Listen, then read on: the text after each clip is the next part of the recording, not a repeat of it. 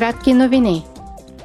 В Страсбург евродепутатите обсъдиха решението на Международния наказателен съд да издаде заповед за арест на руския президент Владимир Путин, както и депортирането и прехвърлянето на украински деца в Руската федерация.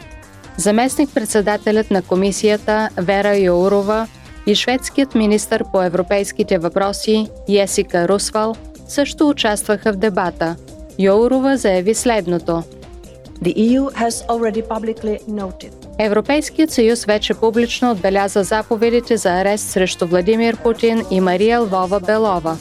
Той приветства и насърчи всички по-нататъчни усилия за търсене на пълна отговорност за военните престъпления и най-тежките престъпления във връзка с военната агресия на Русия срещу Украина с цел прилагане на международното правосъдие.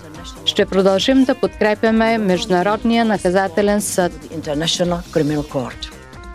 Отделно разискване на вечерното пленарно заседание евродепутатите разгледаха репресиите в Русия. Те обсъдиха случаите на Владимир Кара Мурза и Алексей Навални, задържани в Русия. Днес ще бъде гласувана резолюция с заключенията от второто разискване. Премиерът на Люксембург Савие Бетел очерта вчера пред евродепутатите визията си за бъдещето на Европа. Пред му се подчертава значението на отвореността и единството на Европа. Ето какво заяви той.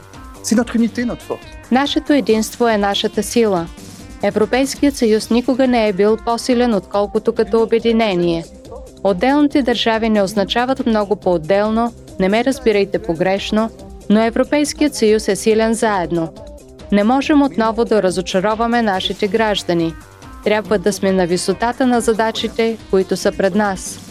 Независимо дали става въпрос за зачитане на върховенството на закона, климата, ангажимента към Украина, за желанието да изградим нещо, ние сме наясно, че заедно ще успеем да стигнем по-далеч.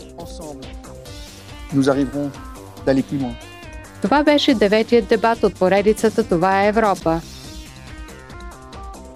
На пленарното заседание председателят на парламента Мецола отбеляза 80-та годишнина от възстанието във Варшавското гето.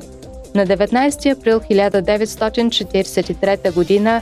възстанието започва след като германските войски и полицията влизат във Варшавското гето, за да депортират оцелелите му жители – Еврейските бунтовници в гетото се противопоставят на този опит.